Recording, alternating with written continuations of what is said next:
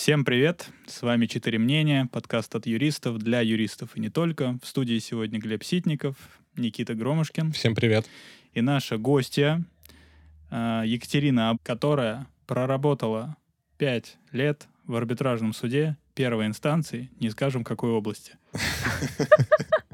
Вот спасибо. Всем привет. Мы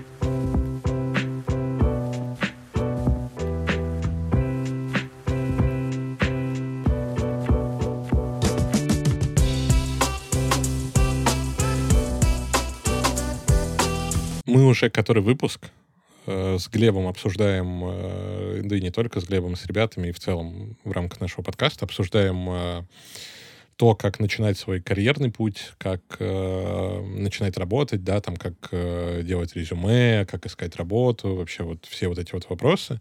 И мне кажется, у любого юриста, пусть он будет начинающий, пусть он будет уже работающий и так далее, возникает вопрос а вообще стоит ли того и надо ли идти работать в суд? Потому что, ну, это звучит как один из самых простых вариантов трудоустройства для, в том числе, студента-юриста или выпускника юридического вуза, пойти работать в аппарат э, какого-нибудь суда и вот перекладывать там, сшивать и отписывать э, дела. Поэтому мы э, решили воспользоваться мнением изнутри. Э, такой инсайд-джоб, да. Я скажу за себя не учитывая стокгольмский синдром, определенно стоит. Определенно стоит, потому что сейчас э, все равно есть какие-то отголоски прошлого моего судебного.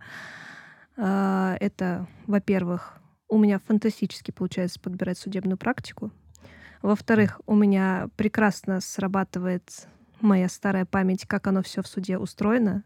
Я знаю, как э, правильно подать иск, как лучше его подать, как быстрее, чтобы он был рассмотрен. Я знаю, какие рычаги давления, если можно так сказать, стоит нажимать, чтобы тебя услышали, к тебе прислушались. А, я в связи с тем, что до сих пор поддерживаю общение со своими старыми коллегами, держу руку на пульсе судебной практики, мне рассказывают, вот у нас тут отмена случилась, представляешь? И я так хоп-хоп вечером приду, посмотрю, что там, думаю, да, интересно, запишу-ка я себе в заметочке. Так что определенно стоит. Но один такой момент, нет ничего более постоянного, чем что-то временное. И если ты понимаешь, что твое будущее — это не быть судьей, а что-то другое, будь то инхаус, будь то консалтинг, да, поработать в суде можно. Начиная, можно этого не бояться это абсолютно нормально, со специалиста. Сейчас, насколько я знаю, были изменения в плане требований к помощникам судей, и можно пойти помощником судьи работать, просто имея высшее юридическое образование. Не обязательно иметь опыт. Я бы так не советовала делать, потому что ты придешь, через неделю у тебя волосы встанут дыбом, посидеют, будут синяки под глазами, и ты будешь думать, а куда собственно говоря, попал. Вот, поэтому начинать со специалиста, с подшивки дел, носить апелля... дела с апелляционными жалобами. Это абсолютно нормально. В твоем случае сколько занял путь от специалиста до помощника? А, хороший вопрос. Я пришла специалистом, меня толком не учили, не было на это времени, просто дали дела, сказали, ну вот инструкция, туда посмотришь, как это делать, давай, дерзай. Потом эта судья ушла на повышение, и меня назначили ответственной за судебный состав — ну, mm это такая условная должность, она в трудовой книжке никак не обозначается. Сразу несколько аппаратов? да. То есть э, есть судебный состав, там условно 9 судей, и этих 9 судей ты обеспечиваешь э, тем, что ты носишь канцелярию, ты там приносишь иски, приносишь э, документы, приносишь там отзывы, все такое. Плюс еще забираешь дела, которые пришли с апелляционного кассационного обжалования. Я так проработала, если не ошибусь, три месяца. Потом мне одна судья предложила пойти к ней секретарем. Но я тогда была на первом курсе вуза. Я сказала об этом честно, как бы не факт, что меня возьмут, потому что тогда секретарем тоже можно было быть только с оконченным высшим образованием. Не, не знаю, как сейчас. Вот, и она пошла урегулировать эту ситуацию, ей сказали нет, и она мне сказала нет. Я очень сильно расстроилась, потому что я уже устала таскать эти дела, ездить с этими тележками с делами, носить документы, в остальное время пить чай. Это, наверное, одна из немногих должностей в суде, где у тебя есть время попить чай. Вот. А потом прошло еще месяца два я тогда сходила успешно на сессию и вышла из декрета судья. И мы как-то с ней сразу спелись. Она меня к себе позвала, и я сказала, мол, у меня не окончено выше. Она сказала, все решим. И решила. И спустя, получается, месяцев пять, И окончила твое высшее, получается. ну, Отчислено. ну нет, я доучилась. И вот так вот. И секретарем я проработала. Э, Я думала над тем, чтобы пойти дальше на помощника, но я себя не видела с другим судьей, потому что все-таки это должна быть какая-то определенная такая атмосфера в судебном отделе, чтобы Мгм. работа складывалась хорошо. И я себя с другим судьей просто не видела. Вот. Плюс э, так уж получилось, что я вышла замуж за иностранца, поэтому мне судейское будущее не светило, поэтому М. пора было уходить. Наверное, много вообще таких ограничений. которые- Это же не официальное ограничение. Это не явно, да? официальное, да. Но с опаской, да, конечно, относится к тем, у кого кто-то из родственников уехал жить в другую страну, имеет э, гражданство другой страны, имеет э, недвижимость за рубежом, конечно, с опаской, да. Ну да, вдруг ты расскажешь там, какие коммерческие споры у тебя Секретики. про- проходят. Да. А давайте вообще, э, мне кажется, стоит начать с того, что вот я до конца, ну, примерно понимаю, какие должности вообще чем занимаются. То есть для меня долгое время, вот там секретарь и помощник, это плюс-минус одно и то же в голове было. Просто, ну, я думал, там, вот сегодня ты сидишь, э, там, не знаю, печатаешь, записываешь э, в процессах, там, завтра ты идешь, пишешь и так далее. Может, ты нам расскажешь, как вообще вот это разделение работает по должностям внутри? Ну, смотри, все начинается со входа, это Это канцелярия. приставы. Ну, не будем уж, не будем. Все начинается со входа, это Как они сами канцелярия. себя называют возмездие. Нет, Глеб. Не надо шутить про этих людей, вот не надо. Они все-таки У них два обеспечивают... режима. Один Рэ- Рэмбо, а другие, наоборот, приветливые чуваки. Поэтому вот про вторых можно, про Рэмбо нельзя, они не пустят тогда, да? Вот так вот. А в канцелярии специалист, если не ошибаюсь, могу наврать, я уже точно не помню, старший или ведущий специалист и главный специалист. По факту они ничем друг от друга не отличаются, э, кроме классного чина, который присваивается по прошествию какого-то отработанного времени, и зарплаты на пару тысяч рублей. Все. Меня так прикалывается. Классный чин. А как, Классный какие там чин чины э, в самом начале? Это В вот самом табелю начале референт. Да-да-да. Да, в самом начале референт гражданской государственной службы такого-то класса, потом, Это по линии Минюста, получается, что-то? Или что это? по- э, честно не скажу, я уже не вспомню. Я вот помню, что когда я у- Кстати, да. увольнялась, есть сравнительная таблица, ее можно в консультанте посмотреть, как соотносятся классные чины там с воинским званием э, и так далее. Подожди, это, это, Это же должно быть отделено от... Ну, Ну, это если- государственная гражданская служба. Да, но она в судебной ветке должна быть, видимо, как-то... Ну, вы Авто- продолжайте, я сейчас найду. Сейчас Никита загуглит. Ну, хорошо, да. Так вот, а, что касается непосредственно судебного аппарата, это специалист, можно назвать его подшивайка, Мгм. можно не подшивайка, специалисты бывают разные, и немножко такое отступление. Есть инструкция по делу производству, есть э, внутренние документы, которые устанавливают, кто что должен делать. По факту это не так. Единственное основное, да, там секретарь это вести протокол судебного заседания, помощник писать решение. Как бы этого стараются все придерживаться. Но все-таки складывается больше из человеческих, если можно так выразиться, возможностей, предпочтения судьи, и, пожалуй, наверное, все. Кто что будет делать. Если, допустим, по внутренним документам отправка дел на обжалование — это работа помощников, чаще всего это не так, это делают секретари. Ну, допустим, кто-то из помощников делает исполнительные листы, хотя, если не ошибаюсь, это обязанность секретаря. Ну так вот, вернемся к вопросу. Специалист — это подшивка документов, это отправка почтовой корреспонденции. Честно, это очень много времени отнимает. Отправка почтовой корреспонденции просто колоссальная. Мгм. А, Это направление дел на обжалование. Ну, если специалист более-менее вменяемый, если можно так выразиться, то ему это поручают. Вот. А, Потом идет секретарь, да, это присутствие в судебных заседаниях. А, Я, в свою очередь, принимала исковые заявления, делала исполнительные листы, частично корреспонденцию, частично жалобы, плюс сообщение со сторонами тоже было на мне, потому что, не знаю, у меня какая-то суперспособность, у меня получалось находить как-то общий язык, что все стороны в 95% случаев уходили довольны. Вот. Ну, сторонам много не надо. Приходишь. Ну, Как вы обсуждали Вот. ранее, дайте мне надежду, и все. Вроде того, да. Выдал то, что то, зачем пришел представитель. Как бы... Глеб, я, кстати, не могу однозначно сказать. Такое ощущение, как будто там разом есть и классные чины юстиции, и классные чины гражданской службы. А можно я посмотрю? И ощущение, как будто... Ты в консультанте э, открыл? Да, ощущение... Сейчас я вернусь туда. Ощущение, как будто классные чины юстиции, они прис- присваиваются в э, Верховном суде и в департаментах. Вот, да, я про а гражданские классные чины, они присваиваются именно в судах низших э, звеньев. Ну, в общем, задали мы задачку тем, кому это интересно, наверное, смогут загуглить и разобраться сами. Мне- Для меня это вообще всегда дебри были. Ну, как бы что-то присваивают, и хорошо. Движешься по госслужбе.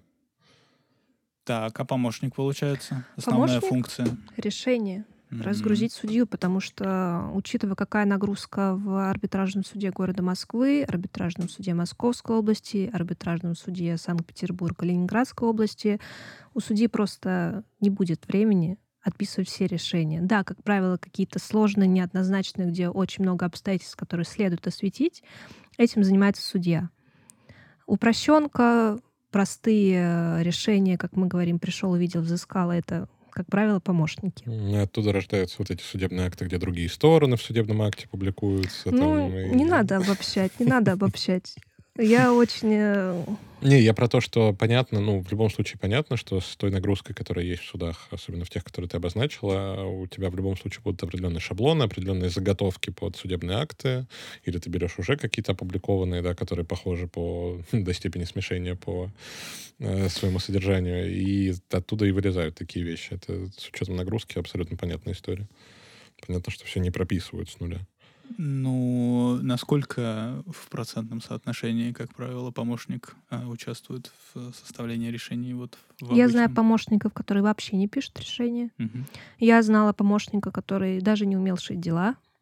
Э, Я знаю Чем помощника... помогал? Чисто морально? Существовал. Просто существовал. Я знаю помощников, которые разгружают судей, ну, процентов на 99. Это, ну, как бы... Все зависит от судьи и от помощника. Все. Плюс, как бы, есть судьи, которые учат, обучают, и за это им большое спасибо, за это им большой вообще бонус э, кармический по жизни. А есть судьи, которым, да, устроился какой-то помощник, ну, в общем-то, вот держит тебе стопку дел, Ну, у них Разберёшься. наверное, да? ну, я когда работала, я говорила, что да, текучка в суде похлеще, чем в Макдональдсе. Неплохо. Но мне вот интересно еще судьи, ты говоришь просто, все зависит от того, на самом деле, как судья устроил у себя в аппарате, Да. да, кто чем занимается. И иногда видно же, что, например, в принципе, не все должности заняты даже.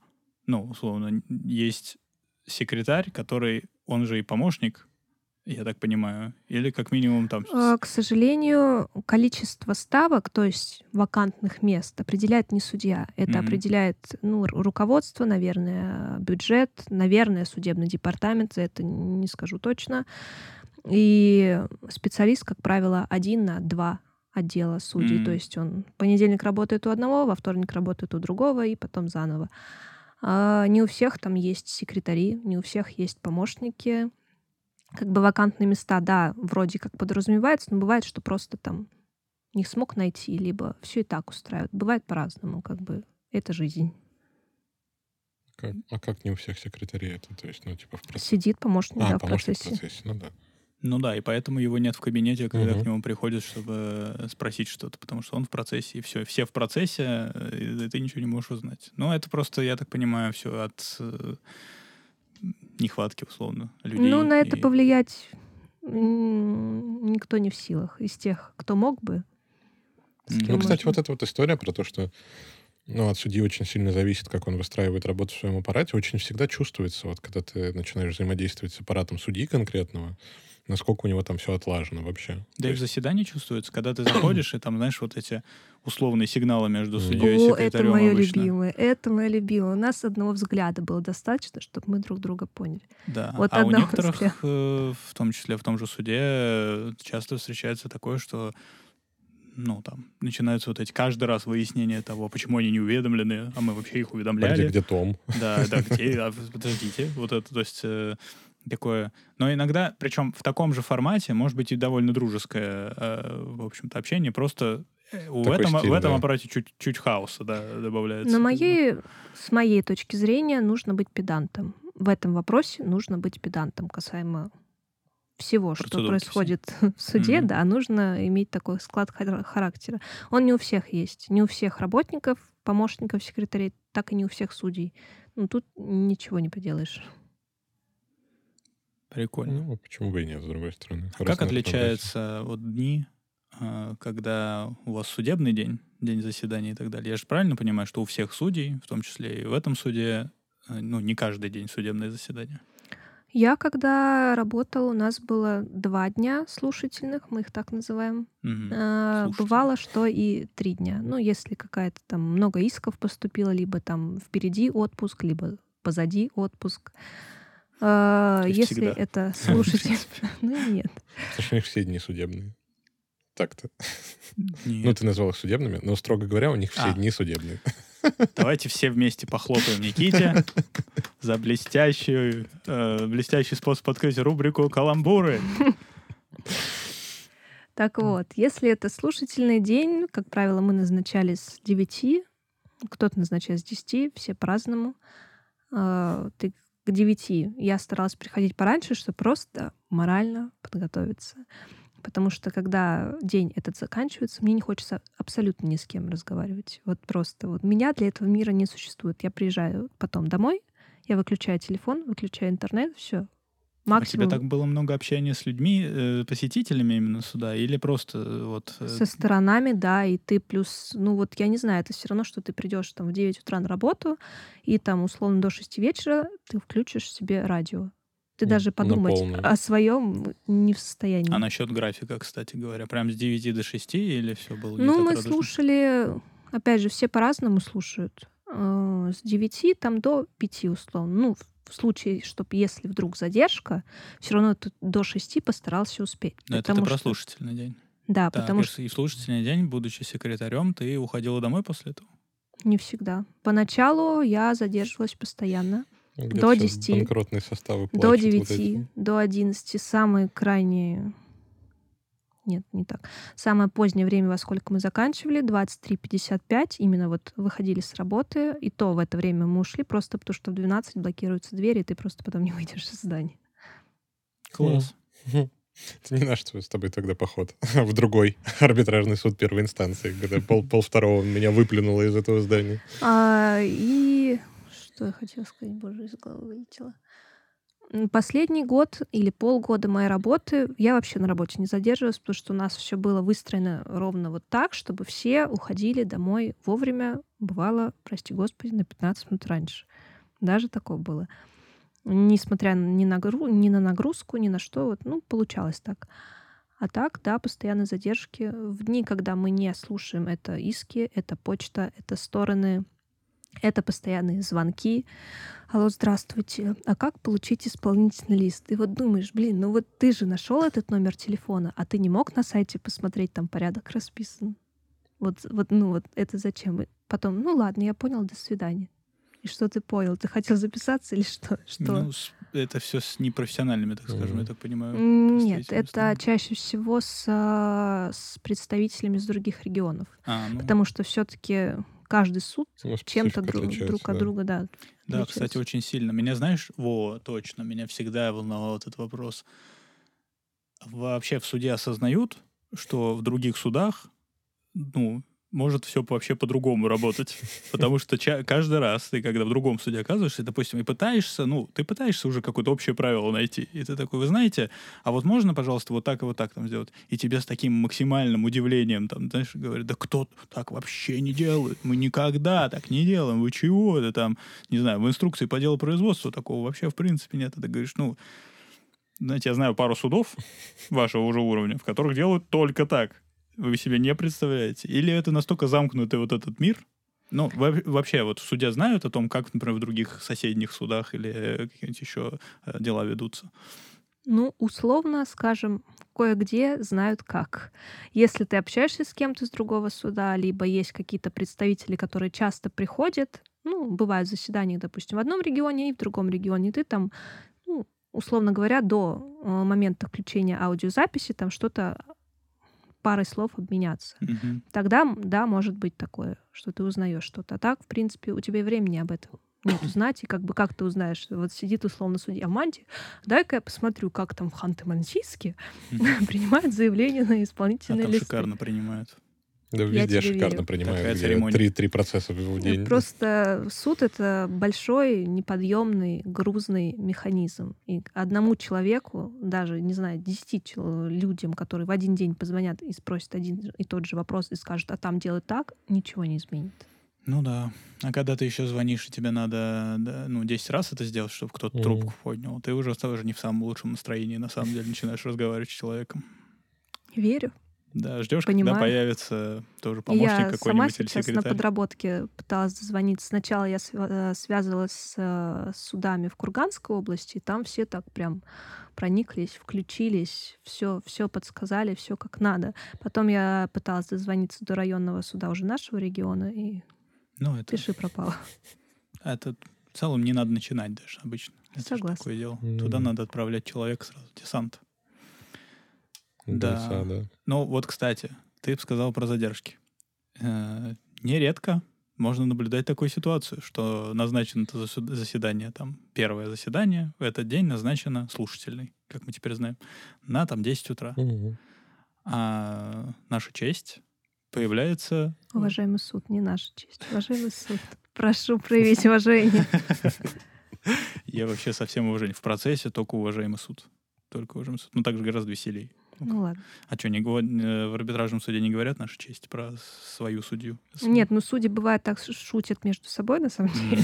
Ну вот, все. Но в самом процессе где, только где ты нашу честь сегодня носила? Вот, вот, да, так и есть. Да, ну не, у нас тоже, мы когда на практике были, там, на каком первом курсе в районном суде, там только вот эти приколы были. Наши, там наша честь пришла, не, наша честь там что-то... В общем. Так вот, и уважаемый суд приходит э, не к 10, а в этом суде видно, когда суд приходит. Согласна. Вот.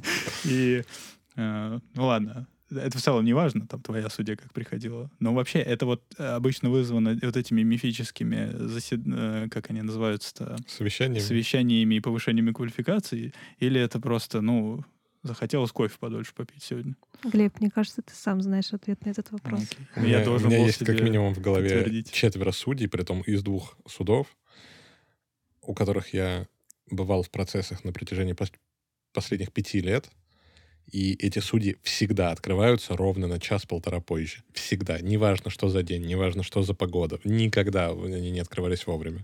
Ну, честно сказать, я это очень хорошо понимаю, потому что, ну, если бы это у тебя было, знаешь, вот у тебя был бы один день там э, иногда, когда у тебя назначено там вот так вплотную, mm-hmm. там с одного времени с утра да, и до вечера, ты такой, нет, ну сегодня я приеду, и мы как начнем, так и закончим. Это знаешь, как в воскресенье ты подольше спать не ложишься, потому что не хочешь, чтобы выходные заканчивались. Вот примерно то же самое. Но при этом, например, э, в суде Москвы есть судья Фролов, кажется, у которого нет задержек вообще никогда. И он всегда открывается вовремя. Не, везде есть. И, то есть, ну, это вопрос, наверное, уже того, как судья... Это вот вопрос туда же к тому, что как судья настраивает аппарат, также он настраивает и свою работу, как Мне просто кажется, что иногда это уже вопрос какого-то... Ну, если человек кайфует от того, что у него все всегда по часам, тогда ему хорошо, и он может так делать. Если человек немножко другой, а большинство, на мой взгляд, mm-hmm. людей, это не те, кто любит так, чтобы у них все вот как швейцарские часы работало, и вот эта рутина, она их прям в наслаждение вгоняет. Нет, люди любят все-таки какого-то... Я сам к таким отношусь, чтобы не каждый день все одинаково было. Ну, да. И, наверное, это один из легких способов сделать так, чтобы не все одинаково. Это сегодня приехать и начать заседание не тогда, когда оно у тебя назначено, первое, да, а вот там, может быть, попозже. Ну, еще меры можно на шару кидать начать. Плюс играет роль еще и человеческий фактор. И ты, сидя в мантии, просто понимаешь, что некоторым странам нужно выговориться. Ну, вот им нужно выговориться. Мгм. И условно там 15, 10, 20 минут, которые заложены на этот судебный процесс, ну, не уложится. Ну, бог с ним. Мгм. Пускай человек выговорится, и это там поможет избежать какой-нибудь лишней жалобы председателю или там квалификационную коллегию просто потому, что мне не дали сказать. Хотя вообще судьи имеют право устанавливать время, в течение которого будут стороны высказывать свою позицию. И это нормально. Ну, Насколько работают вот эти жалобы? Ну, типа, вот мне вот, там, вот не публикуют, у меня судебный акт полгода. Я пишу на ускорение, мне отказывают. Я звоню в состав председательства еще. Мне говорят, да-да-да, конечно, мы там посмотрим все и так далее. Там, вот насколько вообще да, это жалобство, оно может ускорить процесс э, принятия необходимых решений? Во-первых, это специфика банкротства. Просто смирись. Просто смирись. Во-вторых, ну, раньше как бы это просто неприятно. Мгм. Если жалоб скапливается много, то пальчиком пригрозить сверху могут.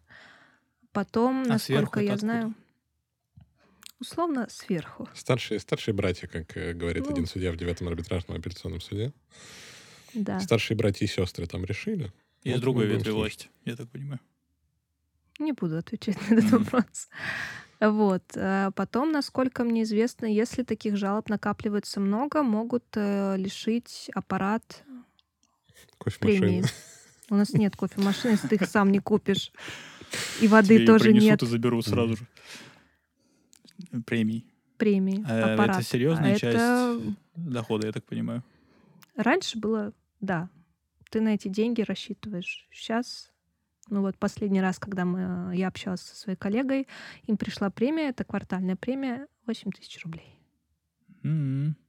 Не, ну если на зарплата 2 рубля, допустим, Хорошо, как вы думаете, какая зарплата? мы дошли до этого, и даже сам гость начал. Это не я.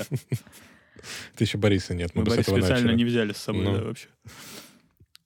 Ох, ну, а- оклад. Да? Ну вот зарплата в месяц.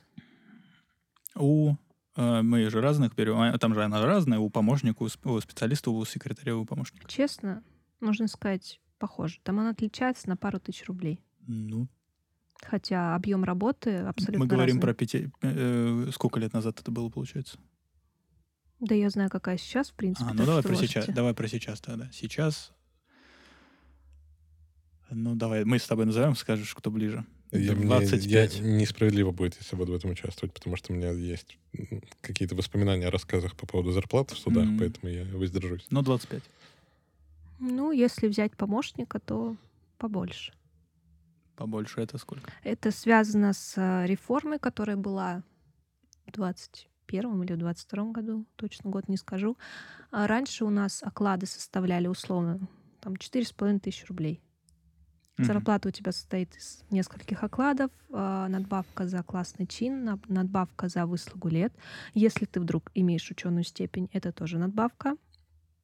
И в итоге я, когда работала секретарем, у меня в месяц, я помню, я брала справку 2 НДФЛ специально, выходило 36 тысяч рублей. Это был 21 год, по-моему. И ты была на каком курсе? Я уже была на первом курсе магистратуры, получается. Ну, это окладная часть, ты сказала, да? Это все вместе. А, Это с учетом квартальных премий и годовой премии. Не, ну пока ты Мгм. еще студент, а ты хотя бы еще можно терпеть.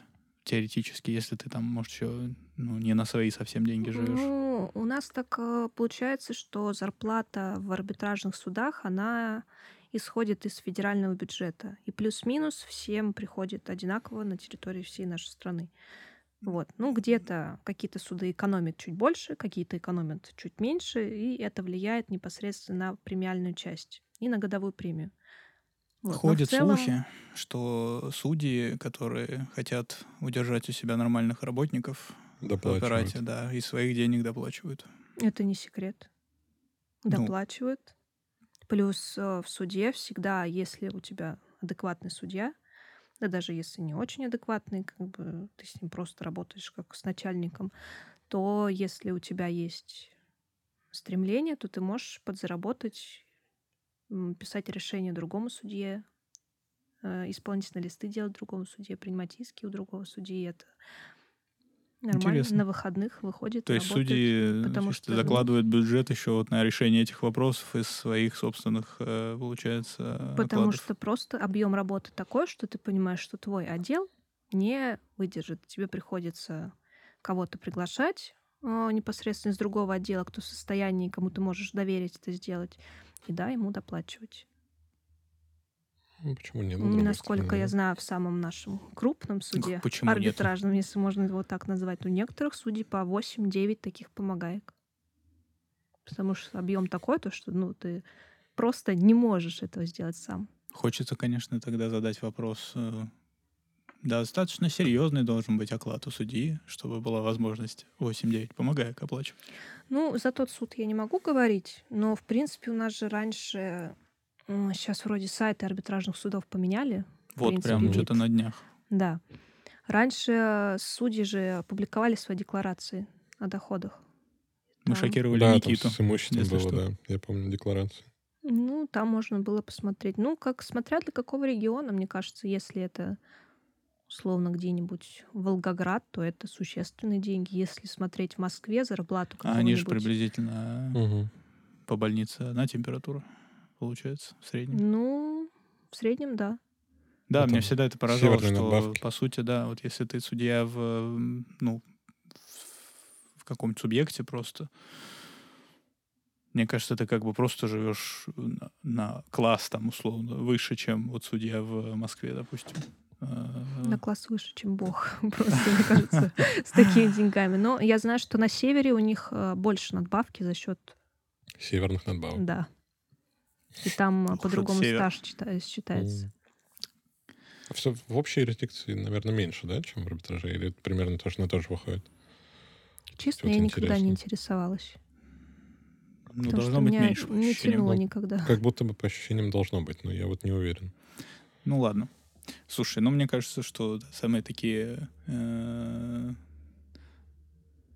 такие грязненькие вопросы, которые вот по поводу зарплат э, хотелось да, всем, всем, всем задать. Это вот Кроме одного самого такого, который, который мы не пойдем, э, да, мы, наверное, осветили. а, проекты судебных актов от сторон.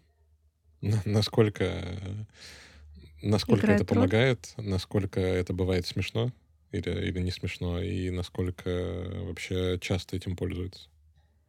Ну, насчет смешно, не смешно не буду говорить. Я разные видела документы, где-то было очень смешно. Но не именно проект э, решения, а просто вот э, Стиль. стиль написания, да, стиль изложения, разговорная какая-то лексика, где-то даже с матом. Ну, как бы ты читаешь, понимаешь, что это человек с высшим юридическим образованием, думаешь, а где ты его получал? Это, по-твоему, нормально? Ну, сейчас диплом же приложен, материал дел. Ну, вот. Можно посмотреть. А так, э, проект судебного решения, если он написан грамотным юристом, который не просто вот я вот скопировала своего отзыва или своего искового, и вот вам, пожалуйста. Да, это вы сами а можете ты сделать. посмотрел примерно стиль написания у Мгм. конкретного судьи, примерно подогнал, осветил э, необходимые нюансы конкретного дела, это, да, упрощает. Даже в тех случаях, когда судья не просит его присылать. А редко просит. Ну, слушай, в, арбит- в арбитражных судах хотя бы инструкция по делу производства это прямо э, позволяет, а единственное, что вот, ну, иногда э, у меня были случаи, когда там, условно, просили прислать прям вот на почту, знаешь, там, аппарату. Мгм. Вот. Хотя, по идее, инструкция предписывает это направлять с ходатайством, ну, как обычное ходатайство о приобщении документа. Там, кстати, был вообще, по-моему, какой-то спор, то ли в том году, то ли в позатом году, я не помню. И спорили по поводу того, что, типа, если одна сторона присылает проект судебного акта, то она должна прислать это заранее, до И другой процесса, стороны. чтобы другая сторона тоже могла прислать свой. А если сторона после присылает, того, После как суд вынес решение, то это так неправильно, и так делать В нельзя. арбитражном суде Республики Мариэл судья вынесла определение об отказе в э, приобщении к материалам дела проекта судебного акта, поданного мной после э, вынесения решения. И полностью взяла все, весь мой проект за основу вынесенного решения. Ну, правильно, потому что это ее мысли и слова, а не твои. Нет, это не поэтому, потому что вы должны представлять материалы дела что-либо до момента, когда будет Да. вынесено Ну, решение. я, Просто, я ну, тому, вот что вот это... Ну, процессуальный это- такой косяк, Да, да, по, по факту это, ну, она вынуждена была так сделать. То есть тут ноль вообще вопросов.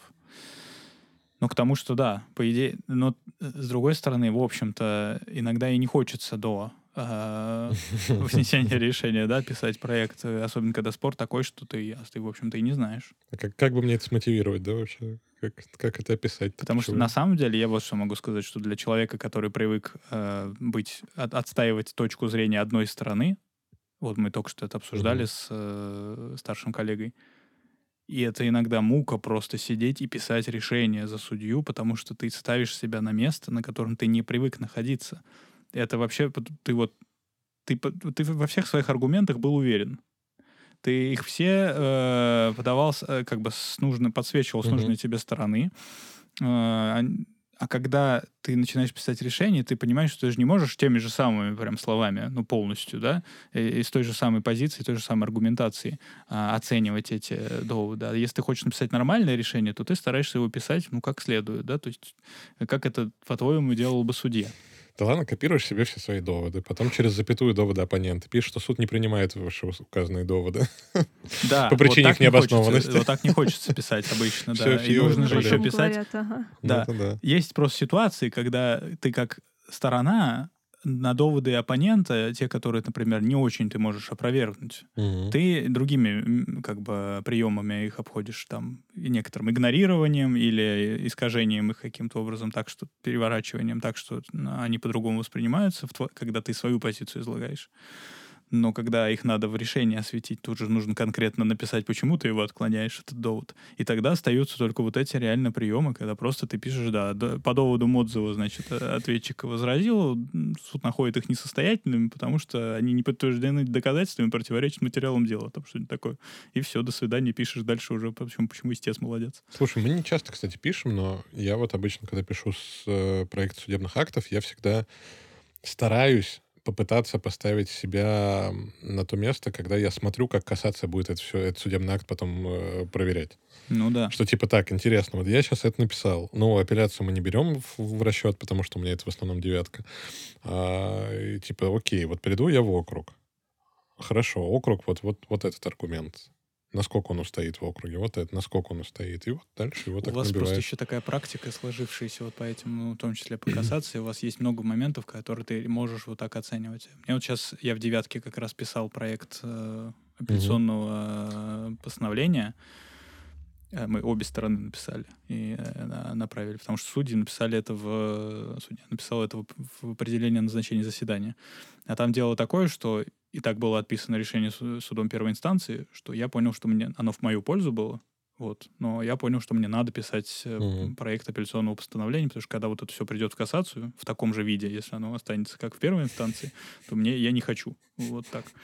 Э, И, собственно, надо сказать, что в итоге, ну, на самом деле, там видно было, что не взяли чисто проект, а Мгм. именно какая-то была такая работа, все-таки оценка. А причем, при том, что еще два проекта прислали. Там у судей весь фарш был, чтобы вот э, вынести решение.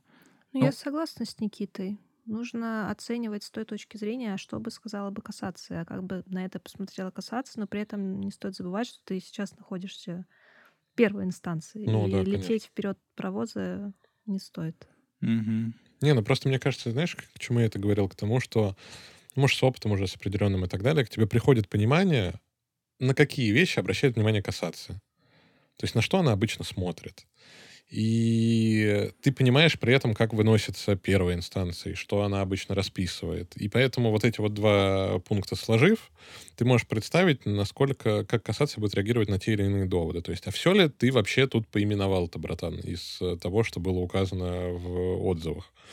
А то ты потом придешь, и там будут говорить, а вот суд не рассмотрел этот вопрос. Не исследовал. Да, а почему? У нас было две экспертизы, а написано про одну экспертизу, а вот нашу не, не оценили, не рассмотрели. И ты уже сидишь и думаешь, а надо тебе вот это вот 50 на 50 зацепиться касаться за это или не зацепиться? И проще как-то описать, пусть, пусть как-то, но оно будет хотя бы упомянуто. И ты всегда сможешь сказать, уважаемый суд, вот суд оценил, все упомянуто же. Ну, как бы написано, что не, ну, не нравится. Ну, ну, упомянуто и оценено, а как бы и не надо переоценивать. Ты из этого вот и пишешь, и сходишь. А какие вещи в документах, в процессуальных, судьям полностью точно вот не нравится, и не надо так писать документы? Вот что ты можешь сказать? Как это белым шрифтом, да? Ну, Ну, во-первых, когда просто, как это сказать, забор из букв и слов. То там ты написал капсом, то где-то ты выделил жирным, хотя думаешь, ну а к чему? Просто к чему? Курсивом, подчеркнул, зачем? Строго, пожалуйста, между тем и тем рассматривается дело, обязательно номер, потому что нужно понимать, что ты приносишь не лично судье, дал в руки, она, а, это такой-то там спор между ООО «Ромашка» и ООО «Букашка», я поняла. А это проходит через канцелярию, и как бы там сидят люди, которые знать не знают о вашем споре. И им нужно жирным шрифтом обязательно выделить номер дела и сторон. Желательно, чтобы это было еще указано заявитель такой-то, чтобы они знали, ну, как отобразить это в нашей системе. Потом э, желательно обстоятельства дела, и потом уже, пожалуйста, правовое обоснование свое. И аргументы, на мой взгляд, я сама сейчас подрабатываю на адвоката одного, и как бы он меня научил, и я, оглядываясь на свой опыт, понимаю, что да, это правильно. И это хорошо, когда каждый аргумент кратко ты выделяешь жирным шрифтом, условно, там, один такой-то довод, про него расписал, два такой-то довод, про него расписал, там, прошу то-то, то-то. Ну, это достаточно такая, прям, это прям скелет, на мой взгляд, прям очевидных требований к нормальным ну, процессуальным далеко не документам. все это понимают. Даже люди, которые... Хорошо, в а если чуть больше творчества проявляется, там, например, есть э, люди, которые воспринимают, значит, э, с восторгом, допустим, западную практику, и идет нумерация каждого абзаца, например. М. А, Есть э, люди типа меня, которые иногда начинают, и не только меня, вот у меня в банкротстве, кстати, наш партнер, вот он прям любит, потому что много еще лиц, Мгм. много вот этих аффилированностей, всяких взаимосвязей, Схемки. цветами начинать выделять стороны, которые вместе там, допустим, с- ну, в общем, какие-то вещи, в общем, играем с цветами, рамочки для главных выводов. А, Что еще такого, наверное? Ну вот у меня, наверное, вот это. Э, Это не вызывает аллергию сразу из серии, э, что я тут за любитель э, значит, художественный, художественных всяких искусств. Можно мне просто документ, где вообще ничего не будет выделено ни жирным, ни курсивом, ничем, а просто документ с нормальными интервалами, нормального размера буквами, да, и, ну, просто пункты выделите мне, какие доводы, а дальше пусть это будет простой текст. Вот нет таких требований. Или если текст просто... Есть текст хорошо оформленный, там использованы какие-то... боль- чуть больше, чем просто э, ну, нормальный шрифт, это нормально воспринимается. Или даже, может быть, с благодарностью, потому что так легче читать. Ну, ты, пожалуй, сам ответил на свой вопрос. Главное, документы зачем даешь? Чтобы вы прочитали, чтобы он был читаем. Ну, как бы хочешь рисовать схемы, пожалуйста, но чтобы это было к месту, это не было там каким-то твоим желанием, да, действительно проявить себя как какой-то художник, или смотрите, я умею пользоваться Мгм. графиками, таблицами, классно. Но когда это к месту, да, это имеет место быть, хорошо, пожалуйста. А бывает такое, что из-за того, что документ нечитаемый и- или неприятно читаемый, то его и не читают? Не скажу, не встречала. Не встречала. Я помню только, по-моему, это 2013 или 2014 год. Одна из сторон, я даже не вспомню, какой именно арбитражный суд, я мо- могу потом вам скинуть. Прям очень поэтично, если можно так сказать, поэтично, даже с каким-то быдловатым оттенком расписала, чем его не устраивает судья конкретная. А, И да, пожалуйста, почему-то обычно вот штраф. эти, вот эти два факта э, сочетаются очень всегда. Вот, ну, неприязнь к судье. Е- и- Если кто-то считает нужным, что нужно расписать э, э, судье, почему она э, ему не нравится, то у него и Да, речь э, порыв, М, порыв. довольно-таки специфическая. Ну, Поэтому потому что, ну, правильно, потому что ты гонишь на судью. А гнать ты Правильно. иначе не можешь. Ну, Иначе- в моем понимании, когда ты приходишь в суд, как бы да, уже есть спор. Уже ты задний не дашь. И ты пришел, чтобы этот спор разрулили как-то. Пришли к какому-то единому мнению. Неважно, будешь ты неправ, твой оппонент будет неправ, вы оба будете неправы или вы оба будете правы. Неважно. Пришел ты как представитель. Пришел представитель твоего оппонента. И в первую очередь нужно проявлять уважение, какую-то доброжелательность и к судье в том числе, потому что тот судья, ну, это тот человек, который смотрит, Решает. э, Мгм. что принес ты, что принес тот, оценивает это, а, соотносит это с, э, со своими знаниями в голове, с судебной практикой, с э, обстоятельствами дела, и это чрезвычайно сложно. И я много раз замечала, что чем выше себя считает тот или иной представитель, тем он громче выражает свое мнение. Так делать вообще не нужно.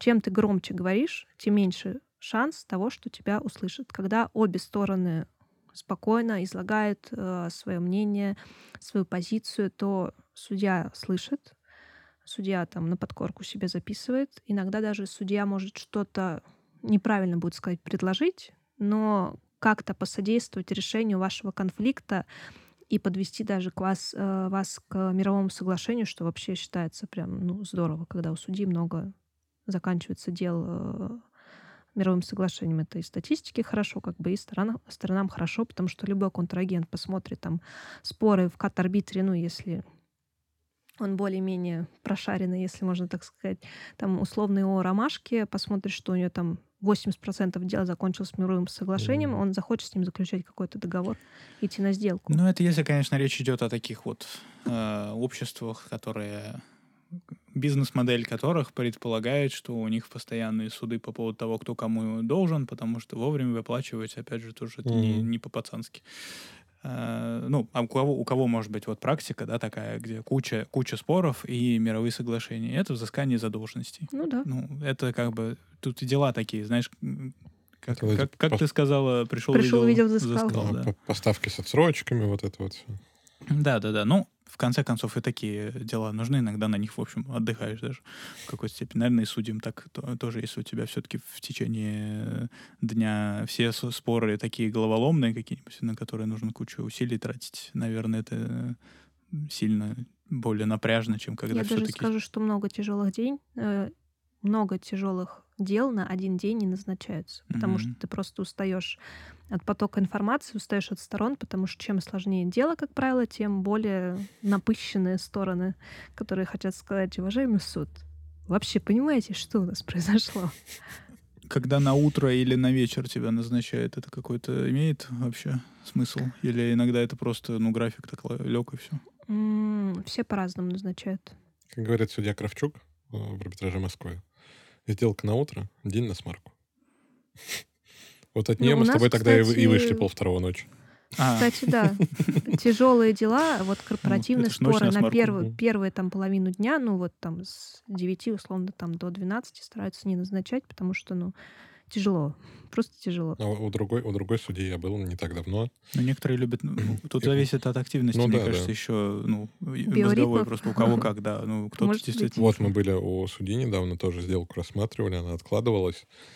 И что-то ее кто-то из сторон попросил, что можно куда-нибудь на попозже. Она говорит, ну вы что, сде- сделку на вечер? Нет, надо с, нормальной головой, пока ты свеженький, с утра сразу это все рассматривать. А Мгм. потом там на вторую половину дня уже какие-нибудь продления процедур ставишь, которые просто пролетают, или какие-то вещи там, взыскания от банков, на которые никто не приходит. И все, и зачем тебе это надо? Распределение дел, исходя из специализации э, судей, все-таки, ну, полноценной диверсификации э, в арбитражных судах, э, даже с большим загрузом, по всем прям направлениям, ну, на мой взгляд, нет. То есть я понимаю, что я просто вижу в списке, да, я вот занимаюсь интеллектуальной собственностью, да, у меня сейчас много споров именно в этом направлении. Но я вижу в списке, что там, скорее всего, по, по интеллектуалке здесь там, ну, может быть, 10 процентов и то, или я вообще один в списке на сегодня, а все остальное это те самые поставки подряды, ну, в общем, задолженности и так далее. Это вообще как-то, ну, или это вот чисто, как что имеем, вот как распределилось, вот экономический состав рассматривает любой. Ну, смотри, поступает исковое заявление. Ему проставляют сначала категорию. М, Разное. Поставка, подряд, страхование, корпоративный спор, банкротство, что угодно. Это канцелярия. просто кровью проставляет. Это этим занимается канцелярия. Там, как правило, студенты нынешние, поэтому тоже нужно важно акцентировать на первой странице там, искового заявления, о чем спор. Ну, желательно вообще, не знаю, я Ну. всегда в шапке пишу исковое за- заявление о о чем, собственно. Ну вот, да, и потом был заключен договор поставки. Там, Мгм. там страхователь, тогда, о, страхователь, значит, страхование. Ну вот они вот, вот так Мгм. это распределяют. И дальше уже, да, система сама определяет, какому судье, исходя из того, в каком составе он состоит и какие, какую категорию дела этот состав рассматривает. Но бывает такое, что условно там рассматривает судья споры земельные, а к нему попало там, обусловление юридического факта.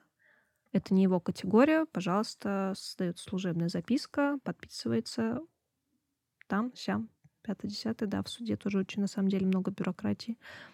И, пожалуйста, регистрирует, передает другому судье до принятия производства. Ну, ну, это такая история, которую ты даже не увидишь. Это А если дело, если новый иск основан на преюдиции у судьи в этом же суде, то э, предпо- ну, предпочтительно, например, отдать дело это тому же судье, который В предициально базе дело не предпочтительно. А там же, там же электронная выборка у них судей. Да, базе не... Мгм. Вообще. У них же там авто- типа рулетки Нет, ну, автоматические. есть же служебная записка и так далее. Ну и что, вот пришел иск, смотришь, вот там судья Иванов рассматривал дело такое-то, дай-ка я передам ему, судья Иванов скажет, слышишь, своих дел вообще-то. С какого Ну да, лешего не- я должен? Вот у меня в региональном суде у меня было так, я прям видел, что э, с- расписано дело было. Вот я сейчас жду еще по одному делу аналогичной ситуации в другом региональном суде.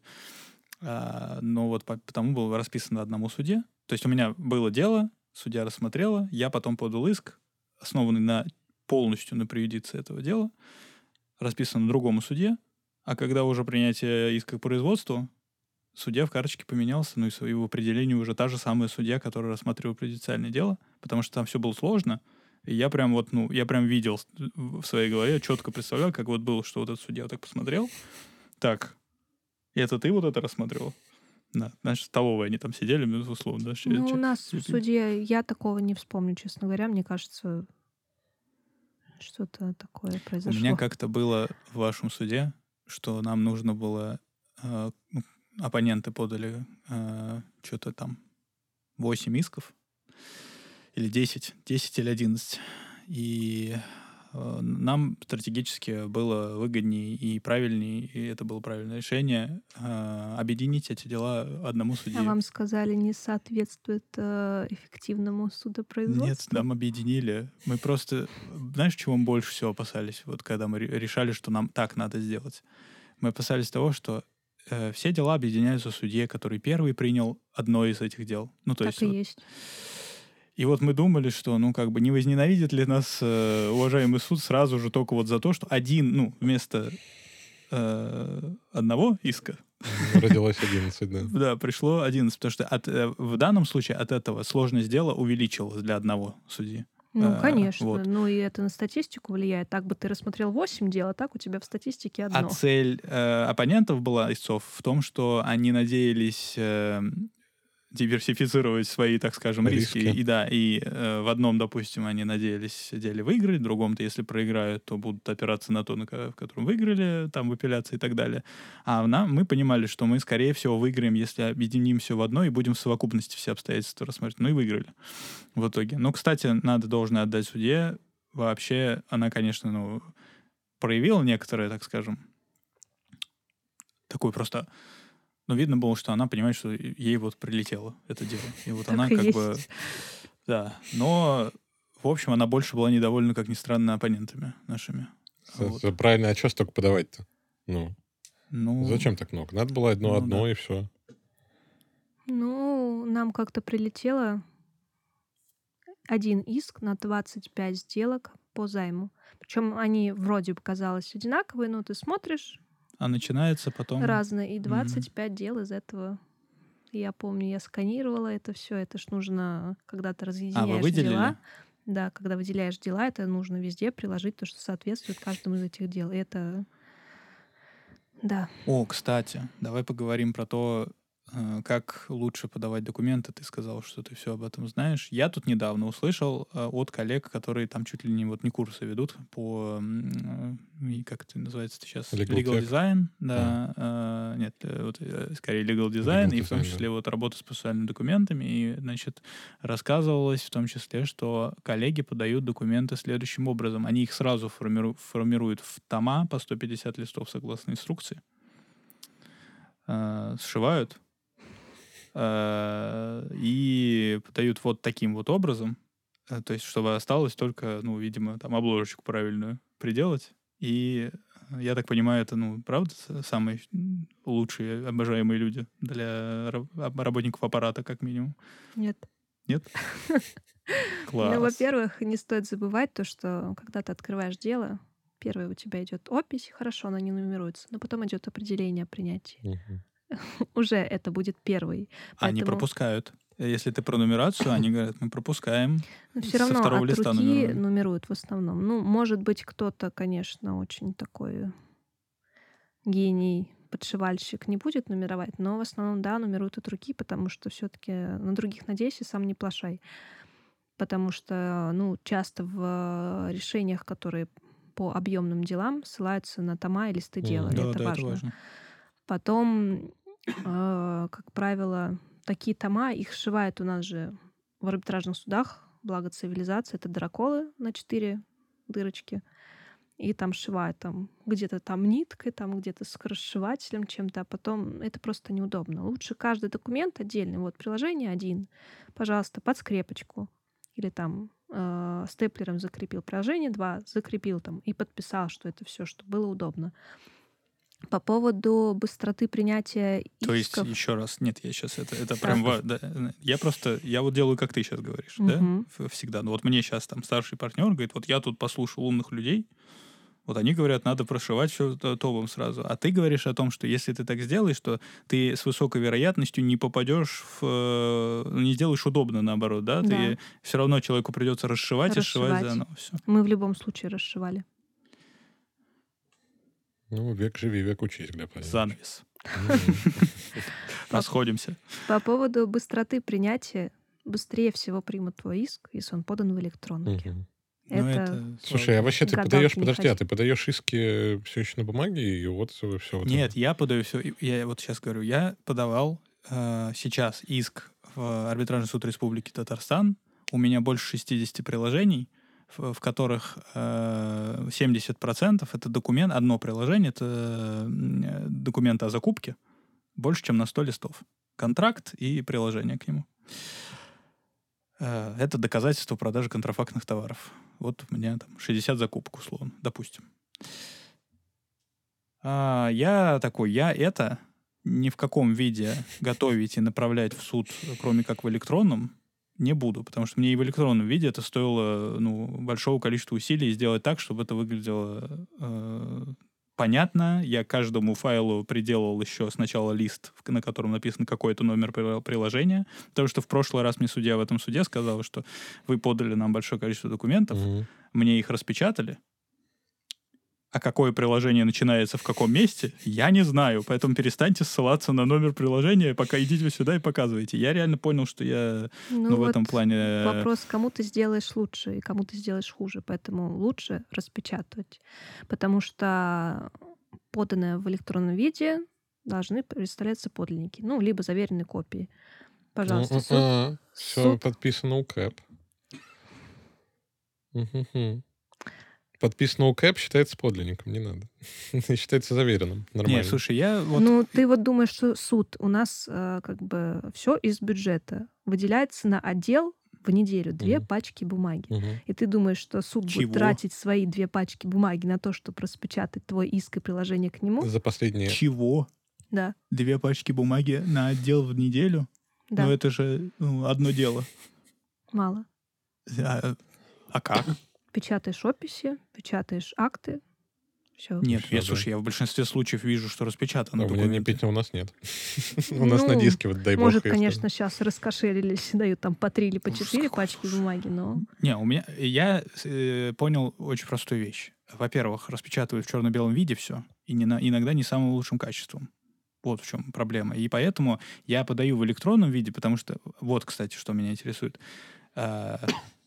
А, в электронном виде вообще суд работает с документами? Ну или кто-то, кто пишет решение, кто изучает эти документы? Я в этом плане судьи? старовер. Я других людей, честно, не знаю, кому Мгм. было бы удобно работать. Ну, э, твоя судья. не было удобно работать с электронкой. Во-первых, э, можно что-то пропустить. Мгм. Во-вторых, э, копировать, если не приложен, а чаще всего не приложен документ в Всегда Word. доковском фа- формате, ты как бы как посмотришь? Ну, неудобно. А так у тебя лежит дело перед глазами, перед глазами монитор, он один, и он не такой большой. Там не очень удобно. И плюс все-таки нужно делать ставку на то, что сбои бывают часто. Ты можешь просто не открыть этот документ. Мгм. И все. Ну, давай так. Если схема такая, подаешь в удобном виде, опять же, оформленная так, что если его распечатать, если это много документов, то если немного, то и не надо эти приложения на самом деле делать. Ну, и так они, эти документы, Мгм. там понятно. Если у тебя просто договор товарная накладная там и доверенность, э, ну, что тут номеровать. Вот. А если много документов, то, значит, сделал титульный лист приложение номер такое-то, и когда оно распечатано, если я правильно понимаю, то это сошьется, и будет понятно, где начинается каждое приложение, хотя бы так. А потом, э, ну, ты привозишь документы в, уже в- распечатанные тобой уже, в том виде, в каком надо, а, удобно для суда, и они просто уже, вот второй этот комплект подшивается к делу, если первые уже успели распечатать и подшить. А, так нормально? Условно про титульный лист, ну, тоже такое, потому что он вошьется в дело, и как бы у тебя, допустим, том там, ну, вышли немножко за инструкцию, там 200 листов, ты сидишь, листаешь, где там этот титульный лист. На мой взгляд, удобнее либо закладки, Закладки ты если ты ручками привез. А и в Ну да. электронном виде ты закладки не сделаешь. ну, ты прав, ладно. Пишешь текст. Я сейчас Поставить буду тут делать. Я закладку. говорю, у меня сегодня весь день э, практикант сидит, это вот, вот этот же пакет, только уже не в электронном виде, а в э, материальном э, делает, а дальше я ему буду показывать, как я делаю, как я вы- буду, он мне будет выделять в каждом этом Не, документе то, что нужно. то титульник, мне кажется. А, слушай, слушал, кстати, слышал, кстати, истории про судей, которые негативно относятся к э, тому, что для них выделяют, значит, важные места маркером и делают закладочки. Э, Но сам делал пару раз э, так вот по сложным делам, прям, знаешь, красиво еще, чтобы вот они в лесенку шли, чтобы все было понятно, удобно. Там можно даже на закладочках делать, ну, на этих, на стикерах, Пометочки. какие-то пометки, да, чтобы... Ну, насчет стикеров я не уверена.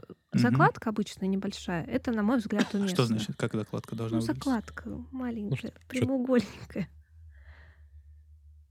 Как объяснить? что такое? Да, Ну, объясни, это как стикер, но не липкий, Глеб. Нет, он липкий, ну, прямоугольная такая небольшая. Ну так вы про одно и то же говорите. Ну. Он тебе про? А стикеры есть вот эти стикеры маленькие. квадратные. Не, он тебе про маленькие, вот эти, которые там красненькие, А, розовенькие, Да, для желтенькие. понял. понимания.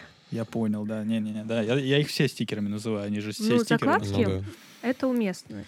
А стикеры судьи часто сами себе отмечают стикерами те места, которые им необходимы. Да, это после ознакомления Мгм. видно всегда. Мгм. Ну Очень, вот. кстати, интересно, что ты можешь проследить некий, некий путь э, мысли судьи по, по- за счет э, закладок и, Да, и и пометочек. говорят, стикеры не отрываются Подожди, но это все... А, а скажи, это все всегда вот э, судьи или это помощник? Э, Стикеры? Кто документы изучает? Во Судья, всех, конечно. во всех случаях? Ну, первоначально тот, кто принимает иски. Пе- Первое правило Нет. судебного ну, клуба. Тот, кто уже... э, Исковое После принято, первого заседания, я так понимаю, изучаются Судья. документы по судье. судья. Они, как правило, изучают его в заседании. А как помощник, по- вот смотри, если простые дела, которых мы изначально сейчас услышали, да, что все-таки помощники, э, многие отписывают решения за судьи, а судьи их, я так понимаю, все-таки во всех случаях как-то там проверяют и Ну, не во всех, зависит, конечно, от квалификации помощника. Кто-то простые решения не проверяет, как бы, ну, на доверии работает, все хорошо. Он знает, что он поставку какую-нибудь отпишет, все Мгм. в порядке. Кто-то там специально там, вот посмотрите, у меня вот тут вопрос, да-да, конечно, без вопросов. По поводу того, как ты имеешь в виду, как понимает помощник, а, на Что чём писать надо, основано? да. Мгм. Помощник, э, если это простое судья даже ничего не говорит. Все, она лежит на решение, помощник увидел, ага, ага, пролистал. А так, конечно, он, да, начинает это изучать с нуля. Многим судьи там пишут э, заметку, стикеры пишут, там кому-то устно объясняет, слушай, там вот такой момент очень важный, там здесь вот такой нужно осветить обязательно. И помощник пишет, и потом вот посмотрите проект. Да-да-да, это осветил, да, все хорошо, спасибо. А, пока еще решение не вынесено. А, и, ну, условно, вот прошел у нас процесс. Все, судебное заседание отложено. Всем спасибо, всем всего доброго, не задерживаемся, уходим. А, остается секретарь с судьей в э, зале заседания. Сразу же все переключается на продолжение работы, или бывает, что какое-то обсуждение, например, услышанного только что в процессе или произошедшего есть между судьей и сотрудником аппарата. Смотря в каких отношениях сотрудник с судьей. Ну, Если я имею в виду не, не, не, смол, не они могут обсудить а- что-то свое, они могут обсудить процесс, или там может судья спросить, слушай, а как ты думаешь, или может секретарь, слушай, а вы вот заметили вот это вот? И Мгм. вот как бы живое обсуждение, это нормально. Потом, пожалуйста, подготовил протокол, судья посмотрел, ага, все, определение. Ну, я, когда сидела в заседаниях, я там успевала делать все. Я и определение делала, и протокол делала, успевала даже исполнительные листы делать. Ну, пока стороны разговаривают, что ты будешь сидеть ворон считать. Нет, ты будешь сидеть, заниматься работой, чтобы уйти вовремя домой. И, пожалуйста. Не, ну были же, наверное, дела, где тебе интересно было слушать. Конечно, Что- были. И где, может, кто-нибудь даже выступал хорошо. Были. Были, где дрались. Серьезно? Ну, это самое интересное, да? Да. Качественно Хоть, или- хоть или кнопку так? проверим, да, под столом от судьи, наконец-то. Ой, эта кнопка, конечно, не всегда срабатывает. А, там прям так? Мгм. Да. Ну, ты в Москве... А, ты, у тебя ни разу никого ни за кем приставов не, при- не приглашали? Слушай, нет, у меня только в общей юрисдикции Не, у было такое. Там Ну, там как-то ожидаемо, знаешь, там... Ты такой даже не удивляешься. Да, вот, нет, если бы у меня приставов вызывали вот в э, арбитражном суде в процессе, я бы, наверное, был удивлен. Я все-таки... У меня все как-то обычно такие, больше интеллигентные. Ну, слушай, опять же, в ба- банкротствах э, это как бы... э, Это же... Слов не нахожу. Что это у вас там такое? Там всякое бывает. Но у меня как-то был спор э, по оспариванию э, торгов. И с заказчиками на одной закупке, как часто бывает в Москве, э, были сразу несколько школ. Там, там было их 20, по-моему. Они почему-то решили, что, что эти все школы как-то, видимо, еще и собрались и решили, что им обязательно надо участвовать всем. А там оспаривались действия, это, ну, по сути, это организатора торгов, скорее, а не э, их конечных заказчиков. И они ходили, 20 человек, вот, ну, в спор по оспариванию торгов по поводу, там, условно, неправильно выбран победитель по определенным там обстоятельствам. Их мнение, они были третьими лицами, их мнение там сильно особо никого не... Или они ответчиками у нас все-таки были процессуально. Ну, в общем, но это был просто бедлам. Вот они просто приходили, их рассаживали там по этим лавкам, э, и они, э, ну, просто увеличивали сильно время судебного заседания на то, чтобы у всех собрать и проверить полномочия, вот это вот все. А по сути, так что да, возможно, в любом процессе, если просто количество лиц увеличивается Ну, сильно, да. Конечно, самый конструктив это всегда, когда два представителя профессиональных пришло с каждой стороны, сторон всего две, э, и все. И обс- три, три профессионала обсуждают, ну, два профессионала третьего убеждают в том, что прав кто-то один. Ну, Всё. просто иногда такие представители бывают профессиональные, что тут хоть стой, хоть падай.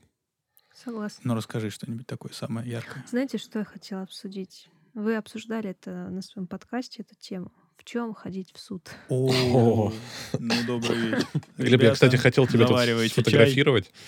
Э, Хотел тебя сфотографировать человека в сандалях в суде, в костюме и в сандалях. И не, не- не успел, к сожалению. Он Джинсы? убежал, потому что у него крылышки на самом деле. Это Гермес. Джинсы — это нормально. Так. А, Шорты, ну, все-таки это лишнее. Открытая обувь, опять-таки, нужно понимать, а что у нас за окном творится. Если там плюс 30, и там женщина пришла в босоножках, ну, как бы... Мне кажется, женщин, у женщин вообще очень Мгм. редко можно предъявить претензии, на самом деле, потому что, ну, Нет, бывают.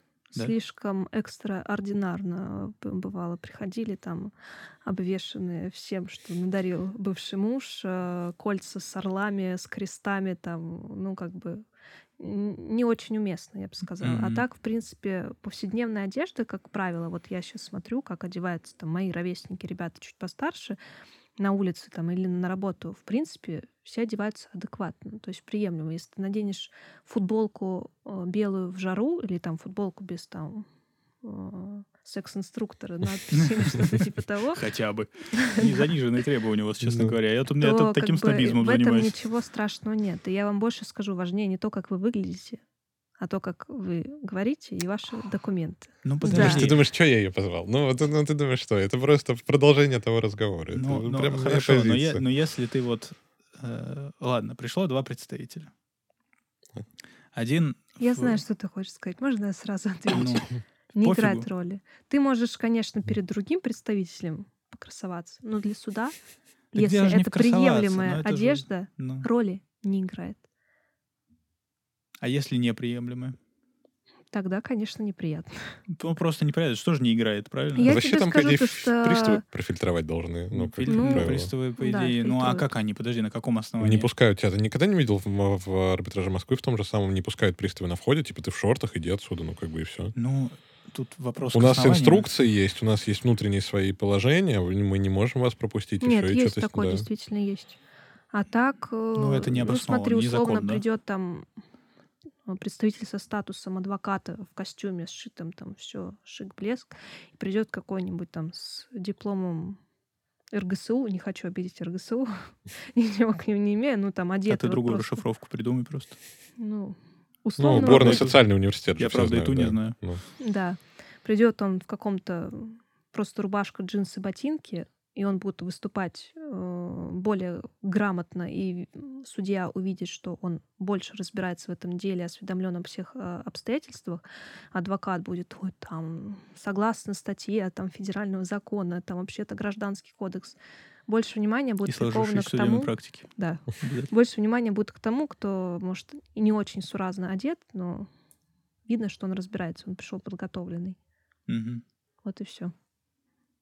У тебя, э, у судьи, у которой ты работала, а, она из тех была, у кого легко по мимике и реакциям а, понять, э, что она сейчас думает по поводу выступления и в целом происходящего? Я всегда понимала. Стороны, я думаю, вряд ли. Ну, ну просто чисто, чисто вот знаешь, э, э, в общем, да, у нее это у нее покерфейс был или она вот прям реагировала?